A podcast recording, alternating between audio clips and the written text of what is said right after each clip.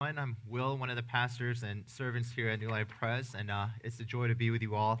Uh, we are celebrating and thanking God for our third year as a particularized church, but as always, we always remember the past and God's faithfulness to us in the past that allows us to be faithful in the present, and we pray for His grace that moves us on into the future. And so, as we commemorate and celebrate and fellowship God's faithfulness to us as a, a three year old church, we're always so thankful for Pastor Samuel and New Life Mission Church and our partnership with them in the KM side, and we're always looking to them as our forefathers in the faith and for their grace and their prayers and their, their forgiveness and their goodness to us. And so we just want to celebrate together as, as one church and one family. Uh, if you are visiting with us, thank you for your presence and just showing up. Uh, we're glad that you're here. Hopefully, we can meet you. Uh, we are continuing along in a series in the book of Nehemiah. Even as we celebrate our third year, we're looking at a wonderful passage that I think can speak to us in our context here today. And so I'm going to be reading from Nehemiah chapter 6. Our scripture reading will come to us in the first 14 verses. So, Nehemiah chapter 6, verses 1 to 14. So, if you have your Bibles open up to that passage, otherwise, look up on the screen. And if I could ask everyone to please stand as an act of worship for the reading of God's word. Nehemiah 6, verses 1 to 14. This is God's word for us. Now, when Sanballat and Tobiah and Geshem the Arab and the rest of our enemies heard that I had built the wall, and that there is no breach left in it, although up to that time I had not set up the doors and the gates, Sanballat and Geshem sent to me, saying, Come and let us meet together at Hakkephirim in the plain of Ono. But they intended to do me harm. And I sent messengers to them, saying, I am doing a great work, and I cannot come down. Why should the work stop while I leave it and come down to you? And they sent to me four times, in this way, and I answered them in the same manner. In the same way, Sanballat for the fifth time sent his servant to me with an open letter in his hand. In it was written, It is reported among the nations, and Geshem also says it, that you and the Jews intend to rebel. That is why you are building the wall, and according to these reports, you wish to become their king. And you've also set up prophets to proclaim concerning you in Jerusalem, There is a king in Judah. And now the king will hear these reports. So now come and let us take counsel together. Then I sent to him, saying, No such things as you, have, you say have been done, for you are inventing them out of your own mind. For they all wanted to frighten us, thinking, Their hands will drop from the work and will be not done, and not be done. But now, O God, strengthen my hands. Now, when I went up into the house of Shemaiah, the son of Delaiah, son of Mehetabel, who was confined to his home, he said, Let us meet together in the house of God within the temple. Let us close the doors of the temple, for they are coming to kill you. They are coming to kill you by night but I said, Should such a man as I run away? And what man such as I could go into the temple and live? I will not go in. And I understood and saw that God had not sent him, but he had pronounced a prophecy against me because Tobiah and Sanballat had hired him. For this purpose he was hired, that I should be afraid and act in this way and sin, so they could give me a bad name in order to taunt me. Remember Tobiah and Sanballat, oh my God, according to these things that they did and also the prophetess Noadiah and the rest of the prophets who wanted to make me afraid. And this is God's word. Please take your seats. It's interesting how some of the most classic praise songs and hymns that we sing in the church oftentimes contain lyrics that are a little bit confusing. One of them might be the famous song Amazing Grace, in which one of the lines goes such as this Twas grace that taught my heart to fear, and grace my fears relieved. And if you're thinking about this, it was grace that taught my heart to fear. And grace, my fear is relieved. Almost sounds like a contradiction, but if you know anything about the history of this song and the author, Newton himself, what he's talking about is really a conversion and a transformation. That when he discovered grace, it revealed to him the nature of his sin. And that made him scared to stand before a holy God. But then it was grace in the gospel that allowed him to see that those very sins that were revealed are not forgiven in the death and resurrection of his son Jesus Christ. So all the fear and intimidation and worry were relieved. Grace revealed his sins, grace forgave his sins. Our passage this morning is talking about fears. There are scare tactics, there are anxieties, there are there's fearfulness, there's intimidation. We can see this peppered throughout the passages. Let me just give you a brief sampling of how this passage really is about our fears. In verse 9, it says, For they wanted to frighten us. And then verse 11, to make him afraid. Verse 13, For this purpose he was hired, that I should be afraid. Verse 14, Who wanted to make me afraid. And then in next week's passage, you look a little bit ahead in verse 19. They did all this to make Nehemiah afraid. So in our verses, there's four times that he mentions something to the effect of being scared into being afraid. Is talking about fears, fears that have been built up, and also in the gospel of Jesus Christ, how can these fears be relieved? I just have a simple question this morning. Are you afraid of something here today? Are you fearful of something? Are you scared or anxious? Are you stressed out? Are you worried about your health? Are you scared about your reputation? Are you scared about your future income? Are you scared about the health and the future success of your children? Children, are you scared about going to school? Are you scared about making friends in the classroom? Are you scared about that big game that's coming up? What are you scared of? What are you afraid of? The bigger question is not if you're whether or not you're scared, because all of us learn how to be afraid. We're born into it. But really, the big question is what are you going to do with it? What do you do with your fears and anxieties? What are you going to do to address them? Do you live every day in constant fear and anxiety, or do you learn how to live through your fears in faith? Is it going to be fear or faith? And I think when we look at this passage, Nehemiah shows us a real life picture of being scared, but then he also shows us how to apply the gospel so that we could live through our fears. And when you look at this passage, I think there are three main fears that we'll see. In verses 1 to 4, there's the fear of physical harm. And then in verses 5 to 10, you essentially have a fear of slander, a fear of reputation. And then the ending verses, we have a fear of intimidation. So, what Nehemiah is scared of is literally being kidnapped, of being slandered, and of his life being taken away through scare tactics. And so let's look at this because we can appropriate what he does and learn how we can apply the gospel to live by faith through our fears and anxieties. And so, first, in verses 1 to 4, we see that he was dealing with the fear of physical harm, an actual fear of his life, a fear of actually being kidnapped. And the reason I know this is because you read the verses, but then you have the trio, this trinity of bad men. Sanballat and Geshem, in particular, along with Tobiah, they want to have a meeting with Nehemiah so they could basically create this plan to kidnap him. And they say, Nehemiah, can you come meet us at the plain of Ono? And it's a very politically savvy move. These men, they have high EQ. They read the situations well. They know people really well. The plain of Ono, according to the commentators, is old Philistine country. That basically meant for Nehemiah, a Jewish man, a Jewish leader, that going to the plain of Ono was going to be hostile territory. And it's actually very plausible because the plain of Ono was about halfway between Samaria and Jerusalem. It makes sense to want to meet halfway so they could figure out a treaty or make a pact to say neighboring nations and countries, let's figure out how to be at peace so that we could work with one another so our economies could really do well. The plain of Ono was about a little over a day's journey for Nehemiah. That meant if he went over to meet with them, it'll be close to a week, and then he'd be far away from all the protection in his hometown. Next is Samaria and Ashdod, hostile districts. That's what he's seeing here. That's the meeting that's setting all this up. But Nehemiah, he shows himself once again to be a savvy, wise, and discerning leader, and he's sniffing out the plant because something smelled a little bit dirty. And that's why in verse 2, as he writes his memoir, he said, They intended to do me harm. Nehemiah, friends, was wise enough to say no, and he was wise enough to figure out a better plan to protect his plan and to protect his life. So he goes back and he tells them, and he doesn't say, Hey, you guys are sniffing out your plan. You guys are caught. I know you're trying to set up a conspiracy and you're going to kill me. He doesn't do that. He's actually much wiser than that. And he says, I can't go meet you because I'm building this wall and it's a great work. And he's not bragging about this, literally a great work. It could be translated, I have really important work right now.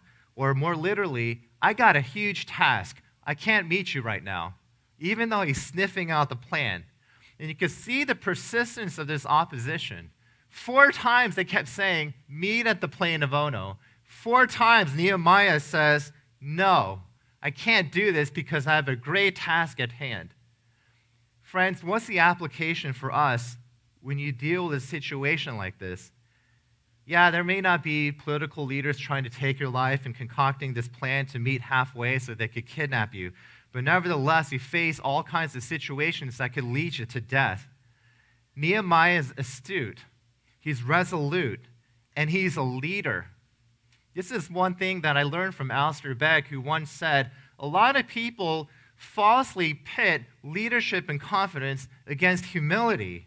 And he says that some say the idea of certainty and humility are always at war with one another. The idea that humility and leadership, forceful and directive, visionary leadership, is always at war with humility because they say Nehemiah is just prideful and he's stubborn. Go meet with the guys if they're asking for four times.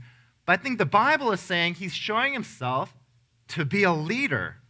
And that's not at war with humility. The reason Nehemiah is in this story is because Nehemiah is called by God to lead. And humility, yes, will cause some leaders, and should, to say, yeah, that was a bad plan. That was a dumb plan. I'm sorry I made that mistake. So humility has to be part of leadership, but leadership still needs to lead. Margaret Thatcher once said this If you just set out to be liked, you'd be prepared to compromise on anything at any time, and you would achieve nothing because either you want to be liked or you want to lead, but you can't really do both. And Nehemiah shows that in a calling of God, he wanted to lead. His response was wise and discerning leadership. He embodies really the wise man in the book of Proverbs. He shows us what the book of Ecclesiastes in chapter 3 says that there is a time to keep silent, there's a time to hate, there's a time for war, and there's also a time for peace. This is our takeaway to work and live by faith through your fears, your fears of your life and anxiety. Ed Welch, a counselor at CCEF, wrote about a wise and discerning life, exactly what Nehemiah shows us here. And he says basically there's two prominent skills about a wise and discerning life.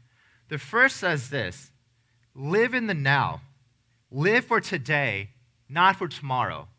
Live in the now rather than tomorrow. The second approach to life says this live in tomorrow rather than in the emotions and gut reactions and the unexamined decisions of today.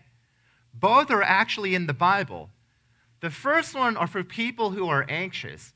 Your grace is enough for today. Your mercies are enough for today. You have mercies for today. Live in today. Don't worry about tomorrow. God takes the lilies of the field and the birds of the air. So don't worry about tomorrow. Live for today. But the lesson for us in Nehemiah is that Nehemiah is living in tomorrow to figuring out the path that leads to life and realize that that future path is directly connected to the decisions that you make today.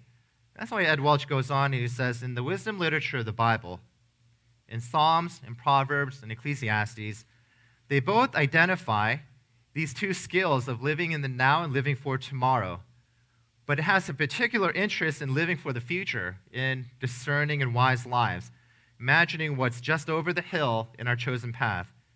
Because wise people have looked far off into the future and they adjusted their actions and their courses accordingly. Foolish people simply don't consider the consequences of their behavior. Wisdom does not promise an easy life, but wisdom in the Bible promises an alertness to the future that would ward off unfavorable circumstances to, to foolish decisions that we make today. It's the best path because although it's a hard path of wisdom, it's the path that ends in life. When you ignore the future, you find regrets, traffic tickets, possessions, money, people's approval. All those become way more important. Even your personal desires become way more important than the God given goal and plan that He has for your life all addictions, all infidelity, being in the wrong place at the wrong time, anger that wins a battle but loses a relationship, all those things come into play when you don't live in, in tomorrow. Because the wise and discerning leader, just like Nehemiah, realizes that the decisions of today will lead him to a path of life down the road. And you're thinking, well, that's not very practical. How do I become a wise person? Well, Nehemiah became wise. Do you know how? Well, it wasn't a lesson or a formula. He just spent a lot of time with God. God strengthened him. He prayed for him. God led him. He worshiped God. Every time you read about Nehemiah, he's always turning to God. And there's something that happens when you have a relationship with God that you naturally and un, almost imperceptibly start to become wise. That's the nature of wisdom. It's not formulaic. You can't figure out an algorithm for this. And Ed Welch goes on to say that one of the main principles of living a discerning life is that you take things a little bit slow. Slow. Now, the last time I watched the Summer Olympics, you know, it was track and field. I think that was the Summer Olympics, track and field. And I didn't realize that walking was now an Olympic event. I thought that was really strange. So if you are uh, out there competitive walkers, you know, there's not that's fine. You're great. I'm sure you're a great athlete. When I saw competitive walking as an Olympic event, I was like, they're great athletes, but it looked a little bit strange to me. I always wanted to see the 4x4 relays or the 100 meter dash. That was much more exciting, explosive speed. Everybody probably, if I took a vote, rather watch the sprints over the walkers in the Olympic event. But I don't think Proverbs would do that. Because you know what Proverbs says? The wisdom literature in the Bible says wisdom walks way more than it runs. Wisdom's pace is deliberate. A frenetic and impulsive lifestyle doesn't provide room for us to consider our ways and imagine the future and what lies ahead or seek advice. The very nature of a proverb is that it invites reflection and contemplation and patience and accumulation of inform- information. So if you're always finding that your life you're busy and you're always stressed out and you have 100 million things to do and you only have four hours of sleep at night and there's never a resting moment, then Proverbs will gently tell you you're running the fool's race. Because wisdom and discernment in Nehemiah is a race in which you walk. That's his first fear. But secondly, we notice this. He doesn't just fear for his physical harm, but Nehemiah in verses 5 to 9 also, there's the fear of slander. Now, the fifth time, the Trinity, the bad guys, they send a letter. It's another political move with slander and false accusations. If you read verses 6 to 8, this is what it says there. In it was written, It is reported among the nations, and Geshem also says it, that you and the Jews intend to rebel. And that is why you are building the wall, and according to these reports, you wish to become their king. And you have also set up prophets to proclaim concerning you in Jerusalem there is a king in Judah, and now the king will hear these reports, and now come and let us take counsel together.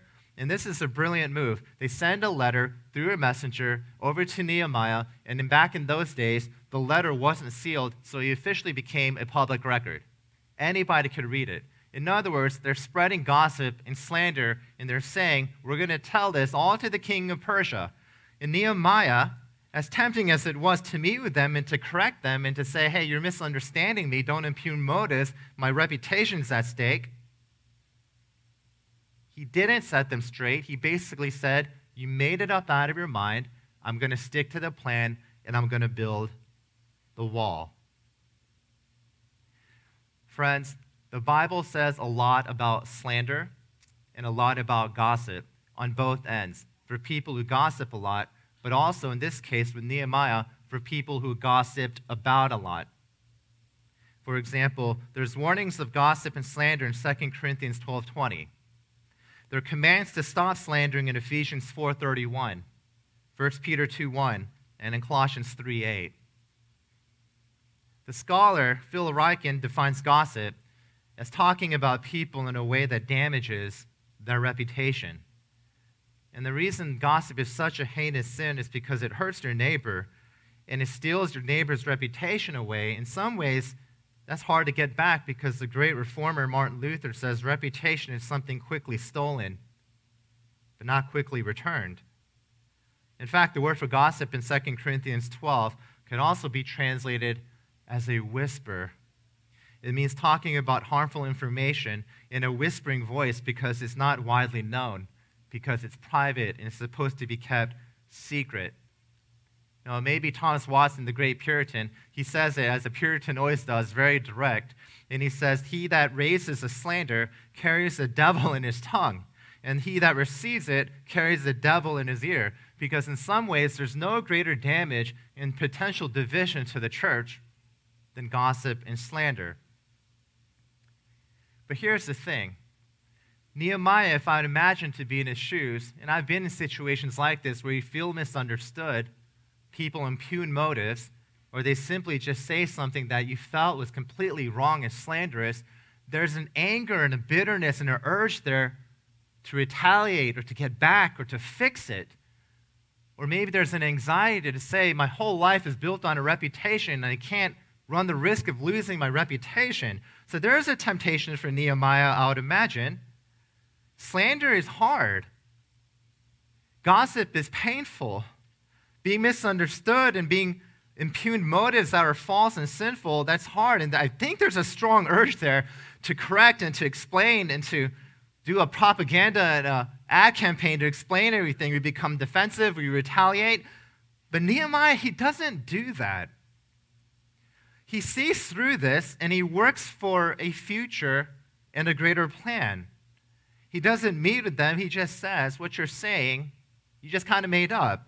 You know, he shows to be such a wise and discerning leader, even in the fear of slander. He encapsulates what Proverbs 15:1 says. The heart of the wise makes his speech judicious and adds persuasiveness to his lips. There's a sense in which Nehemiah fights against the grain, says, I'm going to worry about something greater than my own reputation. And the only way that Nehemiah is able to do this is to understand, as important as someone's reputation is, there's something more foundational, more powerful, and more important.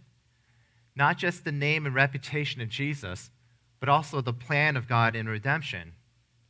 That even on a personal level, all that we think a good name would give us in terms of friends, reputation, a sense of worth, a validation, all those things which are legitimate, you realize at one point you have all those things already. You're already loved. You're already validated. You have a good reputation, not because of who you are, but because of who has saved you. And I think that's what Nehemiah is learning here. That in Jesus, you and I, as well as Nehemiah, have in full what we try to get through our reputation. Your validation is already real. Your security and your reputation is already present. Your sense of worth is already present in the gospel. You're already accepted. You're already loved by Heavenly Father. He sent His Son Jesus to die for you. You already have an infinite self worth because Jesus Christ gave you Himself. He imputed His righteousness to you for those of you who are in Bible study on Friday. He imputed His active obedience to you. So now you're actually completely clean and holy and righteous, and you live your life out of that. That's why Jesus says in John 8:32, "You'll know the truth, and the truth will set you free from caring too much about your reputation and your public image, whether it's through social media, whether it's through your position role at work, or whether it's here even in the church." Because Jesus came from the Father, full of grace and truth in John chapter 1 verse 14. And the truth shall set you free. And I think that's how Nehemiah rather than succumbing to fear, lived through his anxiety of his reputation being lost because he has something deeper and more profound in the gospel of Jesus Christ for him.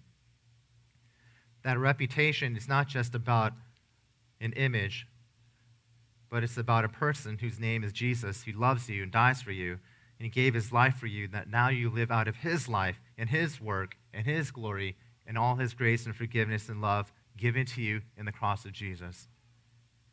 And last but not least, we see this. Nehemiah is a wise and discerning leader. He lives out of faith and not fear, not just from the fear of harmful death, not just from fear of his reputation and slander, but last but not least, he opposes and he lives through the fear of intimidation or scare tactics in verses 10 to 14. Read with me verse 13. It says, For this purpose he was hired, talking about the priest Shemaiah, that I should be afraid and act this way and sin so that they could give me a bad name in order to taunt me. That's what it says there. This guy was a hired hand, he was hired help, and they hired him so that Nehemiah would be afraid to act this way in sin. See, it's a brilliant plan. They're always conniving. The fact that Nehemiah wouldn't meet with them, their last plan was actually to hire a priest. If anyone's supposed to be very trustworthy, it's going to be a priest, Shemaiah. And what does Shemaiah say? he says basically, Nehemiah, why don't you go hide in the temple? And he uses scare tactics. And in verse 10, he says it twice hide in the temple, close the door, because they're going to kill you. They're going to kill you at night. It's forceful. That repetition usually emphasizes they're going to kill you. They're going to kill you at night. Nehemiah, go in the temple, close the door. By the way, Nehemiah says, I can't go in the temple because, one, I'm not going to be a coward. But he says, secondly, I'm not a priest. And if you went into the temple and you're not a priest back in those days, you would lose everything from a religious standpoint. He was wise and he was discerning. He didn't succumb to the fear of scare tactics. Now, it doesn't exactly match up here, but have you ever been intimidated whether it's understandable or whether it's fearful. Have you ever been scared? Have your hands ever shaken? That's why in verse 9 it says, God strengthened my hands to finish the work. Have you ever been scared? Have you ever been intimidated? Now, it doesn't really match up, but a couple of months ago, I was speaking at the chapel at Westminster Seminary, California. And uh, honestly, I was like, I was thankful to do it. President Joel, he's a, a longtime member of this church. He's our scholar in residence. We want to support him. It was a a very thankful opportunity to speak at the chapel at Westminster, California. It's just an everyday chapel. They do it all the time. In some ways, it's just giving a gospel message and is nothing really special, except it was an honor to be able to do this. And I brought some guys down there, both from our church, but also in our presbytery, so we could hang out and visit the campus and bless the student body there. And then somebody asked me, How many people you think are going to be in the chapel? I told them probably about 10. Six of them will probably be from our church and from our presbytery. And then I get into the chapel and I realize the student body is much more faithful than I realized and gave them credit for. And so I started getting intimidated and then a little bit nervous. And as I sat there on the pulpit in the chapel of Westminster, California, then all of a sudden these professors started coming in. You had Dr. Van Drunen, Dr. Bettner, one of my old professors, and Dr. Troxel. And all of a sudden, I see Joel, who I know so well, but he's still the president. And he's sitting there in the back, and they just have laser focus because their minds are so brilliant. And I felt so intimidated, and I'm kidding you not. In the middle of this simple message about mercy, people I didn't know, my hand started shaking. And I had a hard time moving my page from one, to- one side to the left because I cared too much, potentially, of reputation, performance, acceptance, I don't know. But intimidation. Have you ever had experiences like that? That's just a small example. I would imagine in school, social anxiety, the lunchtime, trying out for a team, a big game.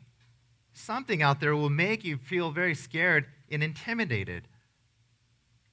Well, what are you going to do? Well, some of you, I think, are like this when it comes to anxiety and fear, your hands are always shaking. And I call this the Charlie Brown philosophy of life because Charlie Brown once said this I have a new philosophy. I only dread one day at a time.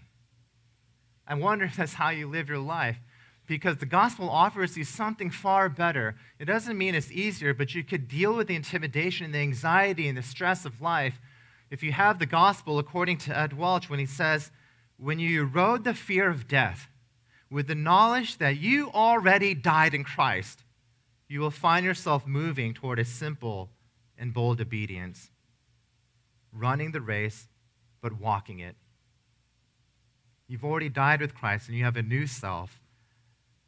You see, friends, this is how we die to Christ because it's interesting when we talk about dying in Christ that Sanballat, Tobiah, and Geshem were all very selfish. They had their own agenda, but they finally came together as a team because they wanted Nehemiah to die. It's interesting how selfish teams and nations can come together cohesively when they have a common objective. You know, Sanballat had a political objective.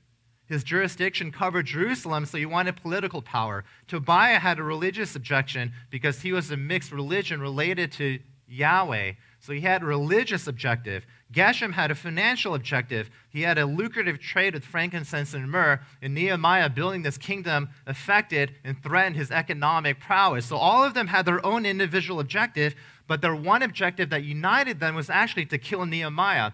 Do you ever hear of a story in which two different political and religious organizations came together with a political and a religious objective to kill somebody that they had otherwise no commonality together?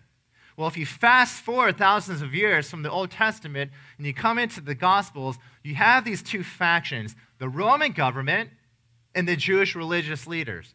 They had nothing in common in their religion. All they had in their individual objectives was to kill this man named Jesus. So the threat that we see here with these three Trinitarian bad men points towards a collective gathering of two groups to kill the one and only greater governor, the true wise man in Jesus Christ. Romans and Jews came to kill Jesus on the cross. And whereas Sanballat, Tobiah, and Geshem failed, the Romans and Jews succeeded because God planned for them to succeed, that Jesus would die so that we would have new life in him. And if you look to Jesus, the one who died for you, the one who is the true discerning man, the wise man for you, the one who sits at the right hand of God for you, then in him and the powers that you receive in Jesus, the blessings and the forgiveness and the love that you can experience, you could get through your fears day by day. It may take a time, but you could get through this. Because in verse 9, when it says, Oh God, strengthen my hands, what Nehemiah is saying is, I'm weak and I'm throwing my life and my weakness into the hands of God. And we do exactly that in the gospel of Jesus Christ, that we are weak and broken and totally depraved and unable to do anything that's righteous apart from the surpassing worth and power of Jesus Christ for you. And I pray that all of you could believe in this and to accept this and to receive this, because then by faith you can live through your fears and not be crippled to live only in dread one day at a time. Friends, let's turn to the Lord. Let's pray. Father, we thank you, Lord, for the grace that we receive in your Son. We thank you, Lord, that we don't have to pray that you would be able to gather us together as your people to live in the faith of Jesus Christ so that we could live through the fears of this world that we have to that you have called us to be a witness and to be a guide. So we thank you, Lord, so much for this time, and we pray all these things in the name of Jesus Christ. Amen. Well, friends, if you look in your bulletin, we have such a, a wonderful occasion here, as Elder Daniel has prayed, that we will